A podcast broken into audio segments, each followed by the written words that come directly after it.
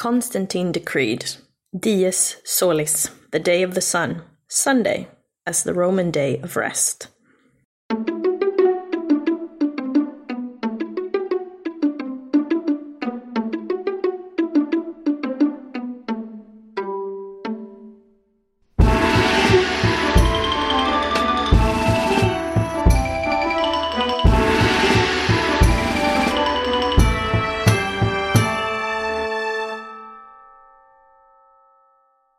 Hej och välkomna till Podius Castus, en podd om antiken. Idag med mig, Emily. I och med att julen närmar sig så tänkte jag att vi skulle prata om en romersk gud som man firade 25 december, nämligen guden Sol Invictus. Sol Invictus betyder obesegrad sol och ansågs länge vara den officiella solguden under antiken i det romerska imperiet. I den traditionella uppfattningen var Sol Invictus den andra av två helt olika solgudar i Rom. Först så hade man en inhemsk äldre romersk sol, där forskare ansett att kulten har försvunnit under det första århundradet efter vår tideräkning, och sen att man ansett att Sol Invictus importerats från Syrien av kejsar Aurelianus på 270-talet efter vår tideräkning. Den första av de här två gudarna, alltså den inhemska Sol Indiges, eller bara Sol, han var en tidig romersk gud. Den romerske författaren Varro ansåg att kulten av solen och månen hade kommit in i Rom under de allra första åren av stadens existens. Man kopplade introduktionen av kulten till Aureli, en familj som sägs vara av sabinskt ursprung. Sol ansågs vara en av regionens gudar, eftersom han enligt mytologin var farfar till Latinus, som var kung i Latium, området där Rom låg. Solguden var alltså en integrerad del av den romerska offentliga religionen från ett tidigt datum, och med tanke på bevisen från de tidiga kejserliga rituella kalendrarna så fortsatte han att vara det i början av den kejserliga eran. Det finns faktiskt gott om epigrafiska och ikonografiska bevis som intygar att den här kulten blomstrade under första och andra århundradet efter vår tideräkning. Och att det här fortsatte under det tredje och fjärde århundradet utan uppehåll eller betydande förändring. Med andra ord, det finns inget som tyder på att den här romerska traditionen av solkult minskade eller försvann under den kejserliga perioden. Ännu mindre att den skulle ha ersatts av en annan, alltså en syrisk solgud. Idag menar man väl lite mer att det inte finns någon skäl för den här uppfattningen att eh, epitetet Invictus användes för att skilja på någon ny solgud, syrisk eller någon annan, från den gamla romerska guden Sol Indiges. Att använda det här epitetet, det var helt slumpmässigt både före och efter Aurelianus reformer. Och uppenbarligen var det valfritt för Sol. Precis som det var för de två andra vanligaste under kejsartiden, som använde det här epitetet. Herkules och kejsaren själv faktiskt. Aurelianus Sol Invictus var alltså varken ny eller främmande. Och solkulten upprätthölls i Rom utan avbrott från stadens tidigaste historia fram tills att kristendomen tog över. Kort sagt så kan man säga att Sol hade en ganska tydlig men blygsam plats i Roms religiösa landskap under antiken. Och att kulten fick en bet mer betydande roll efter Aurelianus reformer. Från Aurelianus på 270-talet till Konstantin den förste så var Sol av stor vikt, tills dess att Konstantin övergav Sol till förmån för kristendomen. Den sista inskriptionen som hänvisade till Sol Invictus dateras till 387 efter vår tideräkning. Och det fanns tillräckligt många hängivna på 400-talet för att den kristna teologen Augustinus fann det nödvändigt att predika mot dem. Under det senaste decenniet eller så, så har forskare på ett eh, ganska övertygande sätt ifrågasatt den här förra populära föreställningen att Sol Invictus skulle varit en distinkt senimperialistisk solgud vars kult importerades från Syrien. Det har blivit ganska tydligt att romarna själva hade en solgud från åtminstone mitten av republiken. Förmodligen ganska mycket tidigare också. Fram till slutet av 300-talet efter vår tideräkning. Den här solguden kallades helt enkelt Sol. Ofta med tillägg av epitet som Oriens eller Invictus. Det var en offentlig kult. Och även om den inte var särskilt viktig till en början så kom den ju att bli det med tiden. Som sagt så fick den en viktigare position under 200-talet efter vår tideräkning i och med Aurelianus reform. Och även om man har ändrat synen på Sol Invictus och vem Sol Invictus var och kom ifrån, så försökte faktiskt kejsare Heliogabalus introducera en just en syrisk solgud under sitt styre på 210-talet efter vår tideräkning.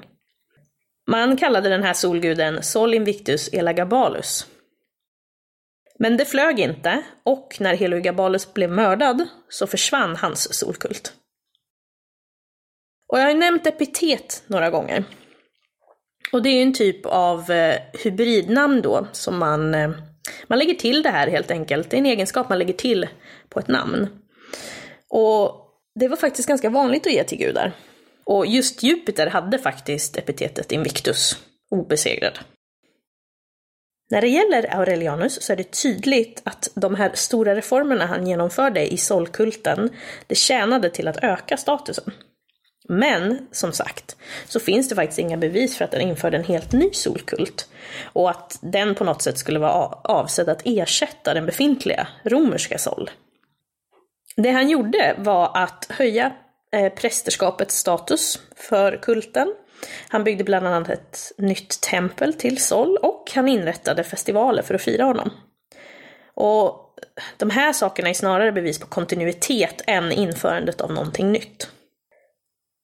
Men varför har man då tidigare sagt att Sol Invictus skulle varit en importerad gud från Syrien?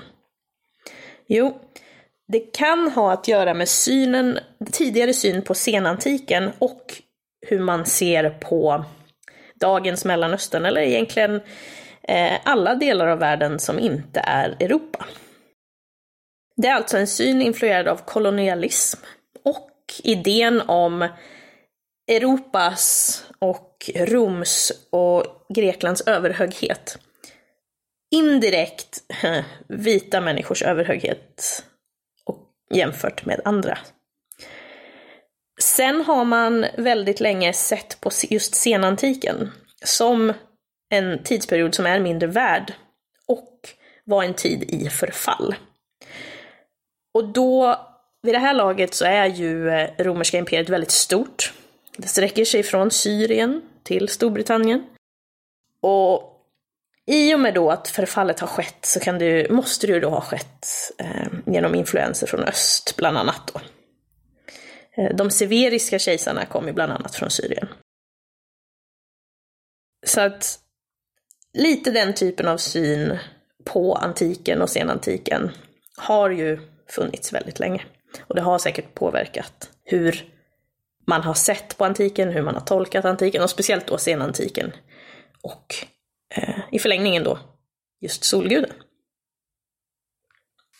Så småningom så firade man Sol Invictus just den 25 december. Alltså samma dag som man har lagt Jesu födelse. Och vissa teorier eh, finns att man placerat firandet av Sol den 25 just för att det föll kring vintersolståndet. Och det kan man ju tro, det var ju så här självklart man ska fira solen vid vintersolståndet eftersom den kommer åter då. Men om man kollar på romerska kalendrar och romars, romarnas tidsuppfattning så fanns det faktiskt inga högtidsdagar för Sol relaterat till några viktiga soldagar eller vad man ska säga. Till exempel vinter och sommarsolstånd eller vår och höstdagjämning. Det var även väldigt svårt innan man upprättade den julianska kalendern. För innan det här så hade var det inte möjligt för årliga astronomiska händelser att inträffa på en fast dag. Men när den julianska reformen kom, då blev detta möjligt. Men det betyder inte naturligtvis att man att romarna började med det på en gång. Faktum är att det inte finns några bevis för att romarna hade några religiösa traditioner förknippade med solståndet före 300-talet efter vår tideräkning. Det finns en annan fråga som många forskare har ställt och som man heller inte har kommit helt överens om.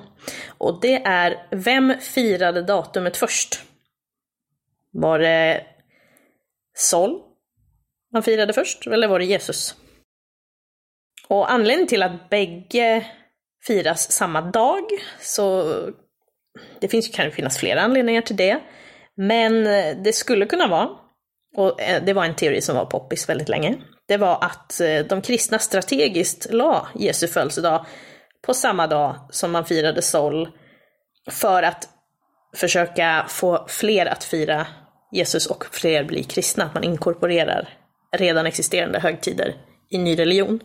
Det kan, med tanke på att bevisläget är som det är, också vara så att man firar Sol Invictus den 25 just för att man firar Jesus då. Sen tog det väldigt ganska lång tid innan man ens firar födelsedagar inom kristendomen. Tidig kristendom, det, där bryr man sig inte om födelsedagar överhuvudtaget. Så att och därav vet man heller inte vilket datum exakt Jesus föddes, för det var inte viktigt. Eh, så det är och förblir en gåta. Trots att Sol Invictus senare hade en hög status i Rom, så vet vi faktiskt inte så mycket om hans kult. Och en av de största anledningarna till det kan faktiskt vara social klass. För även om Sol Invictus kult var en gammal sån, så var prästerskapets ställning inte speciellt hög. Och den var inte till för romare av högre social rang. Många som styrde inom kulten, de var frigivna slavar. Och det är liksom inget den romerska eliten eftersträvar. Varken i position eller då att underkasta sig en auktoritet av någon som är frigiven. Kulten var kanske lite av en lägre klasskult, därav vet vi inte så mycket om det. Och Rom var väldigt klassbaserat, eller vad man ska säga, väldigt rangordnat. Och där finns det ju såklart lägre klasskult, eller vad man ska säga. Sol hade en helgedom i Rom, i området Trastevere. Och det lilla vi vet om de personerna som var involverade i den helgedomen, det stödjer också den här uppfattningen om att den var förankrad i delar av det romerska samhället som då eliten inte beblandade sig med.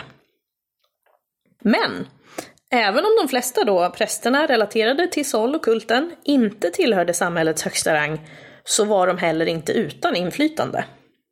En präst, eh, han var en kejserlig slav och hade då en anmärkningsvärd eh, grad av ansvar. Men så kom då Aurelianus reformer för solkulten.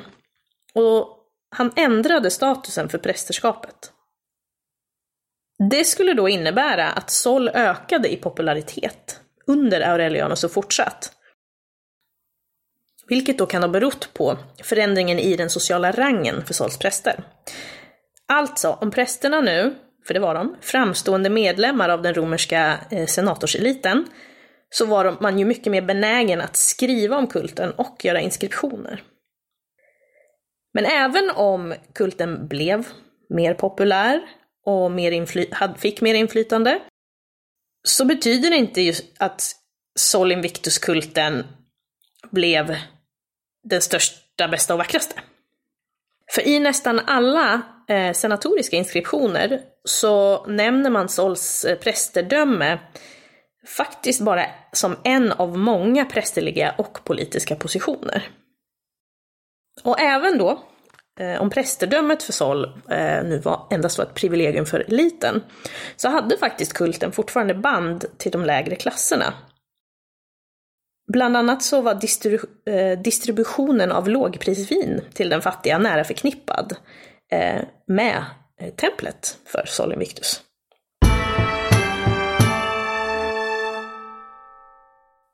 Om vi då ska sammanfatta. De källorna vi har om Sol de är till stor del funna i hans eh, olika tempel i Rom. Och de bevisen är ganska magra. Men man har ändå tillräckligt med bevis för att spåra kulten eh, i staden kontinuerligt från republiken, genom de första århundradena av imperiet, till Aurelianus och vidare till Konstantin. Kulten var offentlig och officiell och det ser man tydligt eh, genom att man har gjort offentliga offer till Sol Invictus. Sol, han var alltså en gammal romersk gud med en blygsam kontinuerlig närvaro eh, i stadens religiösa landskap och kalender. Och fram till långt in på 200-talet efter vår tideräkning så var den sociala statusen för de som var inblandade i kulten ganska låg. Och det kan ju delvis förklara varför solkulten är så dåligt representerad i källorna. Och med Aurelianus reformer, där bland annat prästerskapet nu var reserverat för till exempel män av senatorisk rang, så höjde, man höjde det här statusen för kulten. Dock så vet vi inte när man började fira Sol den 25 december, eller just varför.